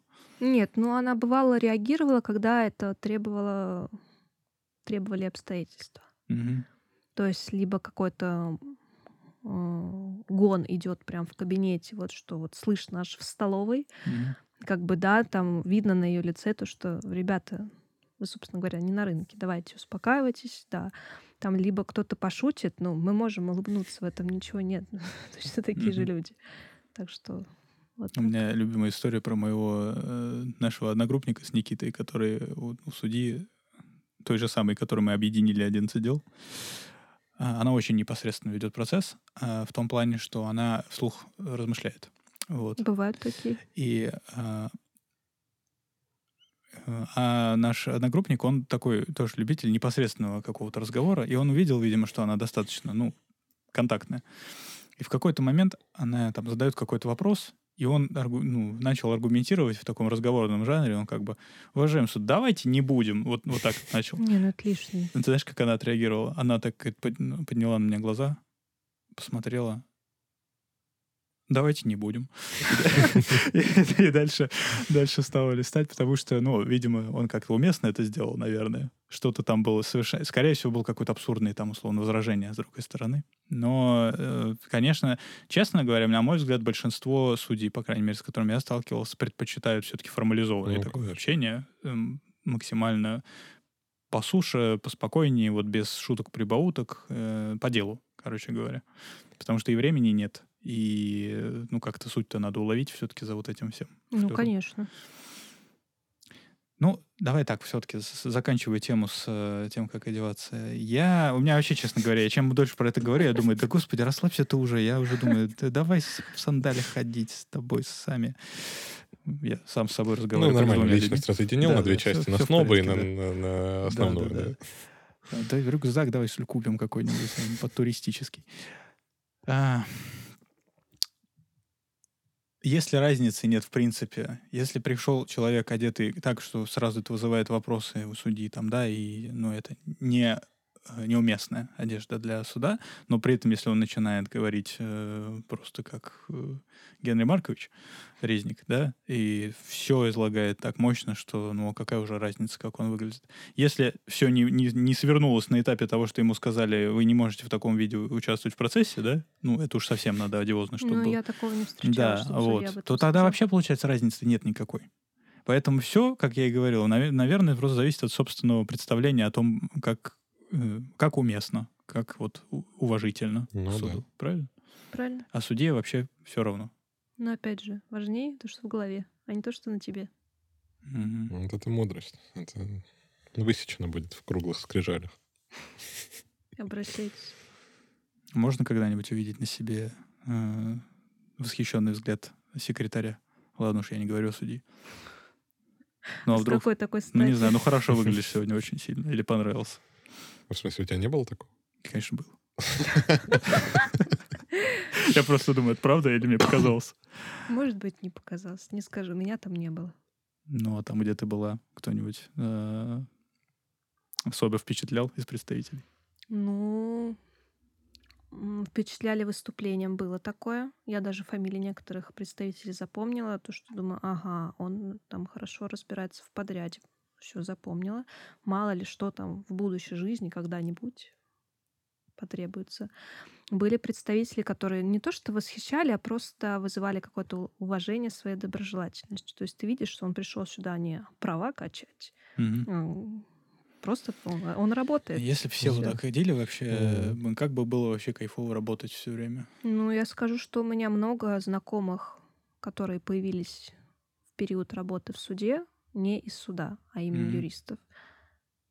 Ничего такого в этом не вижу. Если это никак не затрагивает там твою работу, Мгм. то пожалуйста. Вот Ты, кстати, сказал про восхищенные взгляды. У меня как-то был прикол, когда э, там, судья, у которой я очень долго сужусь, ее помощница, ну, как бы я примеркался ей, я уже примеркался, там много общаемся в процессах. И я как-то у них спросил, я говорю, слушайте, а вы так похожи, а вы не сестры случайно? И они так, так засмущались, такие, ой, да что ты, ты, ну, у нас нельзя, так, ну, это, да нет, да нет, не Ну, сестры». это ты, конечно, ну, это тут Ну, надо чувствовать. Ну, там прям я чувствовал, да, что я могу это спросить. Э, Мамин угодника. Слушайте, ну мы ушли, на самом деле, от темы, э, с чего мы начинали, по поводу того, что вот э, карьерный путь в суде и так далее. А вот какие вообще перспективы, шансы стать? Насколько, насколько реально стать из помощника судьей, учитывая, что все, все судьи у нас, наверное, Разве вообще не за помощники? этим идут работать в суд, Ну да. чтобы пройти вот этот путь и стать судьей по итогу? Далеко не все за этим идут в суд. Кто-то приходит за опытом, кому-то вот просто вот просто нравится. Он, может, даже не планирует судьей быть, но вот ему нравится. По поводу того пути, который проходит там человек, условно, от специалиста до а, принесения присяги, это гораздо больше, чем у нас прописано в требованиях в федеральном законе. М, Как правило, судьями становятся после 30. У нас же требование минимально там 5 лет э, юридического стажа, 25 наличие лет. высшего э, юридического образования, да, возрастной ценз. Но, как правило, раньше 30 не становится. Не потому, что не пускают, а потому что люди сами понимают, что я еще недостаточно набрался опыта для того, чтобы быть судьей. Потом про сам процесс. ам, Я не могу сказать, что касаемо людей, которые пришли извне судебной системы и стали судьями, мне этот путь неведом. Я не знаю, как так получается. Э, Я считаю то, что правильный тот путь, когда ты проходишь от начала и до финального босса, когда сидишь перед квалификационной коллегией, и там все, все, что нужно, говоришь. Но а, в- вот эта проблема никого не волнует вот в, в таком пути, да? Это, это то, о чем постоянно в адвокатской среде говорят. Мгм. Это, правда, больше про уголовные дела, но на самом деле, честно говоря, ну, как-то вроде есть опыт у, э, наверное, в основном в европейских, да, э, там и э, странах, э, и в Америке, что вроде как судье бы хорошо поработать в полях самому и ну, подоказывать другому Мгм. судье с разных сторон позицию, а потом уже приходить Соломонову решение. Или посмотреть, как вносить. бизнес вообще работает. Разве нет нехватки это вот этого вот понимания, как поставить себя на сторону э, стороны процесса, когда ты просто, ну, ты начинаешь сразу такое, значит, сначала ты квази участвуешь в отправлении правосудия просто на процедурном уровне, да, потом ты помогаешь судье э, подбирать аргументацию, да, потом ты э, помогаешь писать решение, и вот ты готов, значит, делать это самостоятельно. А как же вот этот вот э, скилл самому, самому приводить к тому, что судья принимает какое-то решение? Разве он не нужен? Или он лишний даже? На мой взгляд, лишний. Мгм. Вспомни то, что ты сам говорил о том, как тяжело писать проект решения, когда ты участвуешь на стороне одной, и тебе нужно как-то описать доводы другой стороны, и ты понимаешь, что как бы твоя позиция, которая была выстроена с учетом каких-то твердых аргументов, каких-то аргументов, которые где-то ты что-то обошел, где-то не досказал, а тебе нужно это все воедино. А когда даже я сейчас работаю в инхаусе, я понимаю то, что вот этот опыт для работы с судьей, он только лишним будет. Он будет мешать. Ты там вот почему не произвели оплату, там у вас там трехдневный срок? Ну, там, уважаемый суд, да я знаю, там, я там сам работал, то, что вот пока там бухгалтерия, пока все пройдет, ну вы же там... Зачем это надо? Ну вот условно зачем? Ну, ты думаешь, что это э, приводит к тому, что ты можешь э, слишком быстро вставать на какую-то одну сторону? В том числе, да. Ну, особенно если инхаус, это может быть связано, да, с тем, что если ты инхаус, ты обычно на одной стороне, на самом деле, ну, либо истец, либо ответчик, зависит, особенно если дела какие-то типовые. Ну, а если мы говорим все-таки о консалтерах, которые там вообще все, все виды э, лиц, участвующих в деле, могут быть тобой представляемы. Ну вот, условно, а ради чего? Зачем? Чтобы знать, как э, подбирать аргументы. Слушай, ну это больше история и- про, типа, вот такую высшую справедливость. То есть, что когда ты поработал в полях, ты лучше понимаешь, как это на самом деле работает. Следовательно, ты в деле лучше сможешь разобраться, сможешь понять, кто действительно прав, а не кто там лучше доказал свою правоту и вынести более справедливое законное там решение. На Ну, мой я не взгляд, это мешает. этим, это, мне кажется, больше будет способствовать какой-то отстраненности. Ты там будешь думать, да, вот С уголовкой вообще он там ноль не вопросов. такой аргумент Мгм. привел. Ну, как бы вообще-то надо было это, и ты об этом вслух сказать не М. можешь. Ты судья. Ну, понятно, все. Ну, я не могу сказать, что ты меня прям убедила. Наверное, Я пища для- поработаю над аргументацией. Пища для размышлений точно есть. Откладываемся, да? Да, откладываемся пока. Давайте даты сверим. Я думаю, что, вот я говорю, с уголовкой тут вообще не о чем разговаривать. И вот вся, Абсолютно. вся эта аргументация, она вообще не подходит туда, потому что там смысл в том, что э, э, ну, не должно быть такого, чтобы человек не понимал, э, что такое защита, и что такое обвинение с, со стороны именно защитника и обвинителя. Вот это идеальный судья для э, уголовки. На мой взгляд, вот так должно быть. Вот. Э, Я, ну вот все, что ты сейчас сказал, не работает, потому что там речь как раз о более, более морально-нравственных вопросах, именно отношении не на уровне просто понимания права и процесса вот конкретного этого правоотношения. Я не знаю, это какой-то вот, как, как выплачивается там бухгалтерия и в какой момент там платеж. Вот ты вот прям вот подводишь к той мысли, которую я хотела озвучить. Судья — это в вашем споре третье лицо. Всегда. Которое не должно знать, вот как вот, что там у вас внутри, какие там винтики нужно было подтянуть, что было. Это лишняя информация. Условно говоря, а, если принести этот пример на, на жизненной ситуации, ты там увидел, что там у тебя друг с подругой поссорились из-за чего-то, если ты никогда не был в такой ситуации, ты подумаешь, ну, наверное, вот с морально-нравственной точки зрения в этом конфликте лучше поступить вот так. А если ты был на одной стороне друга или подруги, то ты будешь пальчиком грозить и думать. Ну, это «А-а-а». интересно. Я, Мгм. кстати, вспомнил даже подтверждение твоей позиции. э, Ну, я же сослался на американцев, да? Вот есть фильм «Благодетель». Я, мы его как-то, кстати, рекомендовали в э, канале. Э, Это с молодым э, Мэттом Деймоном.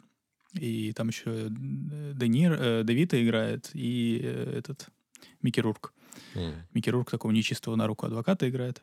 Вот. А молодой Мэтт Дэймон играет э, молодого юриста, только что выпустившегося, который, э, в общем, ну, защищает как, как вс- почти всегда в американских фильмах про какие-то такие процессы, он защищает э, бедных людей, пострадавших от э, крупной страховой компании.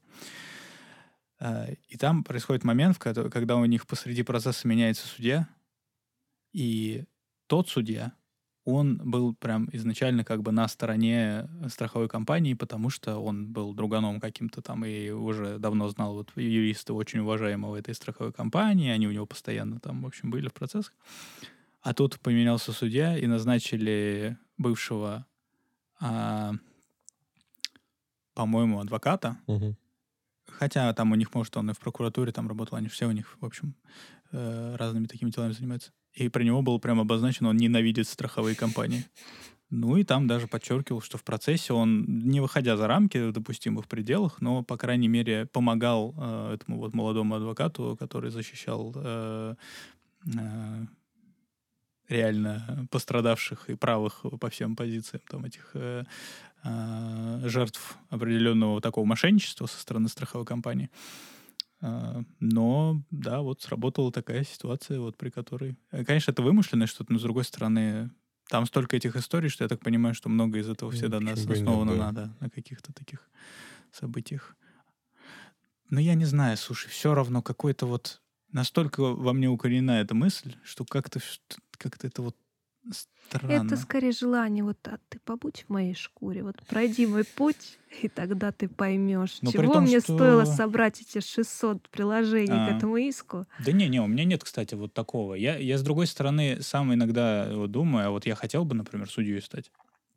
Ну, допустим, мне бы предложили там вот все условия, которые меня вот устроили бы. А, даже пусть не вот не с загрузом, а вот нормально. Допустим, поехал бы к себе в родной город, там на хороший оклад. Вот почему-то я решил на пенсию таким образом, знаешь, уйти такую. А, Я, честно говоря, не уверен, потому что... Хотя, а с другой стороны, вот я Мне сейчас... кажется, у тебя в городе вполне нормально ты бы себя Вот не чувствовал. договорил, потому что что? Потому что я сейчас вот в процессе, наоборот, подумал, что в целом, если реально не на, не на вот это, не, не в Москве, на дикий абсолютно какой-то загруз и совершенно безумную, безумный режим работы и количество вот этих дел, где ты не можешь, где очень тяжело, давай так, не, не можешь, наверное, многие могут все-таки, но очень тяжело по-настоящему вершить правосудие в плане того, что разбираться в каждом деле и все как бы спокойно делать. Если куда-то, где спокойно это можно делать, размеренно, знаешь, в своем режиме, как-то, знаешь, вот как тебе всегда бы хотелось, чтобы там у тебя такие судьи были. в процессе. Наверное, в этом есть что-то, но как будто это соединено с каким-то а, представлением о том, что это уже на некий, на покой. Типа, Мгм. знаешь, перед вот э, э, вообще заслуженным отдыхом. Но, с другой стороны, как странно к этому так относиться, да, и такая ответственность, это самая ответственная работа в э, юридической сфере.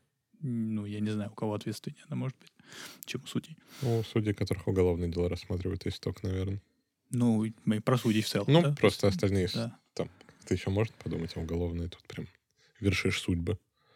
Ой, ну, понятно. Мы вообще говорили-то о чем? О том, что... Судьи уйти, да, из э, как, как судьи и специалисты, помощника и секретаря попасть. Надо обязательно помощником же побыть судьи, правильно? Конечно, Иначе ты, ну, по сути, решение еще не научился писать даже. Получается. конечно. Ну смотри, если вот так вот разбить э, поэтапно каждую из э, должностей, специалист — это понимание судопроизводства, а, секретарь — это процессуальное право, помощник — материальное право. То есть все вот так вот хорошо выстроено. А судья все это как бы прям контролирует. А судья — это купол сверху Это всего как, этого, как, как эволюция покемонов, знаешь?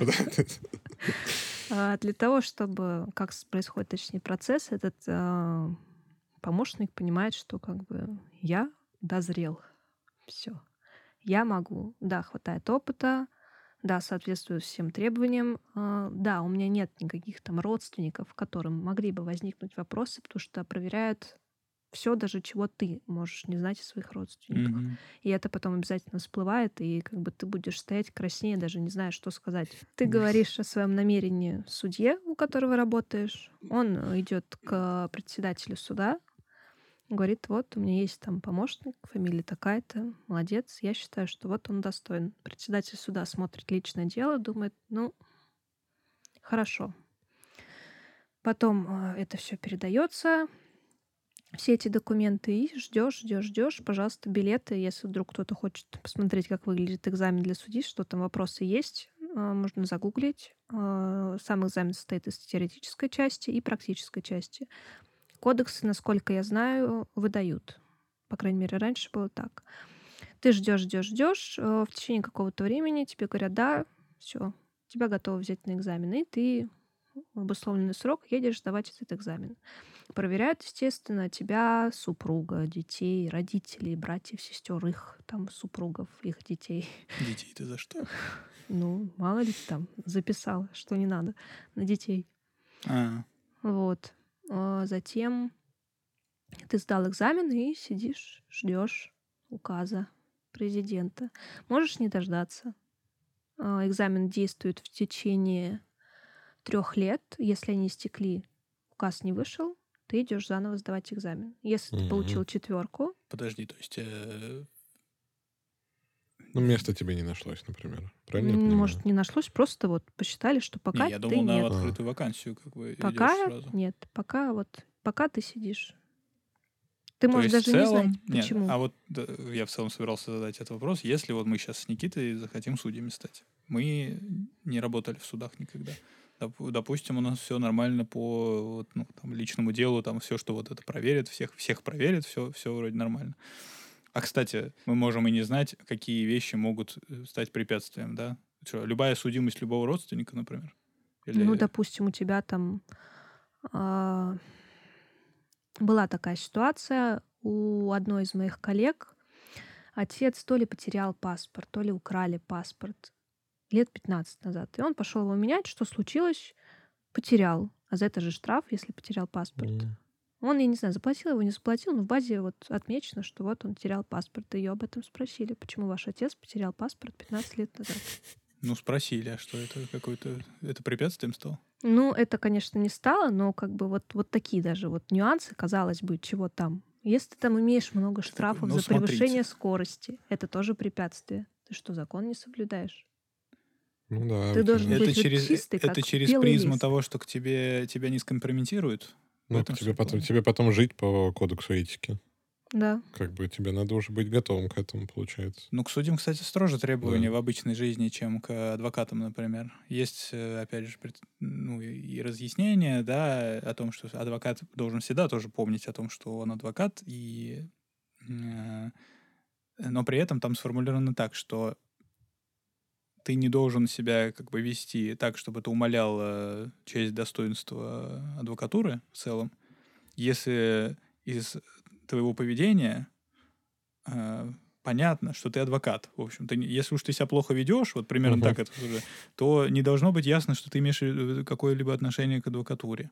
Если ты условно, ну, дисциплинарно, производственно докажешь, что никто и не знал, что ты адвокат. Ну, просто если уже подали жалобу, то значит кто-то знал. Кто-то знал, да. Поэтому на самом деле всегда надо, ну, и, к адвока- на адвокатов это все распространяется. Не, ну, Но у судей, я так просто понимаю, были- там однозначно, что ты ты, всегда вообще судья, всегда, ты спишь, да. ты судья, Там- ты там идешь же- на работу, ты судья, ты едешь в метро, ты судья. Были истории с этими, что там ВКонтакте размещают э, эти там посты из тусовок с каких-то, например, и все, и добрый день. А ты в смысле? Не договорила, перебила ты меня. А, прости. Если ты получил четверку на экзамене, ты пролетаешь. Жди еще три года. А там что, оценки есть? Да, Я думал, просто спрашиваю, сдал, не Нет. сдал. с оценками. А зачем? Ну, если ты пролетаешь оценить- все равно э, Чтобы на четверку. оценить Чтобы тебе обиднее было. Ну да, да, чтобы ты еще и точно знал, насколько ты тупой, да? Вот Ну в этом плане. Ну хорошо, если я, вот, или Никита, мы сейчас захотим э, сдать экзамен, на- нас пустят этот экзамен сдавать, ты говоришь, все начинается с того, что э, твой судья идет к председателю суда, и он тебя отправляет на это. ну, документы отправлять. Ну, а, ну, а а мне как? Э, Нет, можно посмотреть на сайте, если не ошибаюсь, квалификационной коллегии, могу спутать. Э, Там необходимые документы, какая-нибудь там форма заявки, что-нибудь такое, как бы, пожалуйста. И нет препятствий тому, что ты не ра- работал в э, Ну, все мы суда. понимаем, что кому отдают предп- предпочтение. Ну, ну я просто к тому, что, знаешь, сдаешь экзамен, и тебя могут же не допустить и до экзамена, до самого, правильно? Могут. Если я все правильно сейчас понял, да. Но если допустили, то ты вот сдаешь, и как бы ты себе просто закинул абонемент на три года на ожидание Да. того, что тебя могут Мгм. присвоить. А, и, соответственно, тебе вдруг неожиданно может через, в течение трех лет прийти приказ э, президента о том, что э, тебя назначили. Мгм. Приказ или указ? Указ. Указ. Да. А скандал, интриги, расследование, что там было? Ну, реально есть что-то? конечно, Что есть. ты можешь рассказать, и тебе не будет э, боязно? и- Мне не будет за это поздно, потому что как бы это было давно. Я надеюсь, что у этих людей все хорошо. Ну, как бы банальная история, как едят документы в заседаниях, рвут и едят, это, мне кажется, все слышали. Прям в заседаниях? Да. Нет. Было такое. Было такое, что генеральный директор условно истца бил головой об стену представителя ответчика в коридоре. Было такое. Было такое, это моя вообще, это любимая моя история. А, Два брата, близнеца. Я не буду называть фамилии, во-первых, потому что я не помню, во-вторых, потому что не хочу. У них была цель доказать, что в России их, как предпринимателей, ущемляют. И у них было такое хобби. Они ходили во все государственные органы и обжаловали вот что только можно. Снимали это, причем на видеокамеру, выкладывали и хотели таким образом получить э, политическое убежище в Канаде. И как-то у них завязался спор с налоговой, который рассматривали у нас в суде, и они оба пришли. э, Ну, им не помню уже сколько лет, наверное, лет 40-45, одинаково абсолютно одеты. Просто вот Ctrl-C, Ctrl-V. А а у нас же, как в заседаниях, э, права обязанности понятны, да, да, все, поехали. Ну не будет же судья тебе всю статью АПК зачитывать.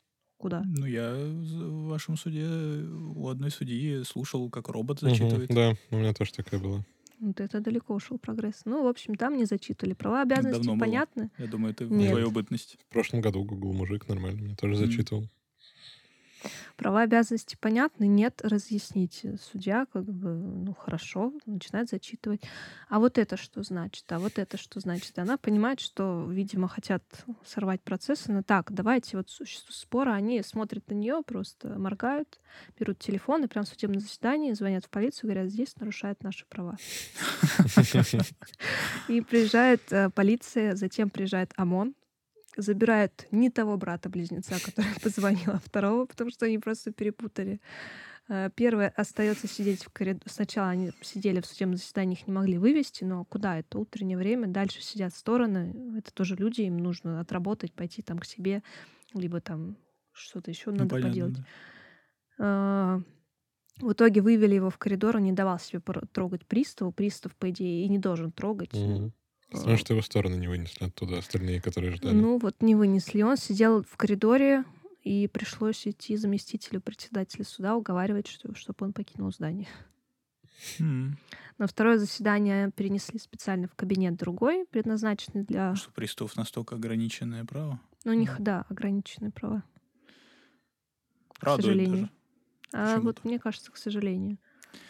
Вот просто, нет, обычно, когда я, опять же, сталкивался с их вот работой в отношении кого-то еще, э, ну, люди, на самом деле, если они вот не такие э, одиозные и еще и прошаренные, да, они как-то, ну, подчиняются сразу просто человеку в форме с Ну э, да.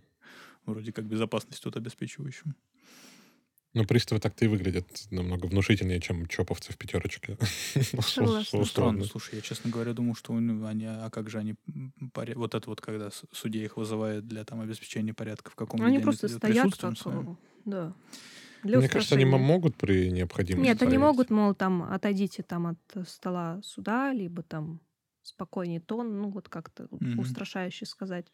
Но так, чтобы там они взяли кого-то под руку и вывели, никогда такого не видела. Ну, мне кажется, с одной стороны, это правильно, потому что, ну, мне кажется, не им судить, кого можно хватать под руку, потому что он действительно здесь нарушает э, Не, ну на самом деле это, это очень даже, это звучит как блестящий пример э, ограниченности и полномочий такой вот Мгм. службы в правовом государстве, действительно. Да, Ну. где-то фоном у меня в голове сейчас играет то видео, где адвоката выносят из зала судебного Да. заседания. Да. Просто на руках. Я тебе предлагаю все-таки Катю отпускать. Да, было круто. Спасибо тебе большое. На самом деле, мне кажется, супер информативно сегодня поговорили. Все найдут себе что-нибудь, что они никогда до этого не знали.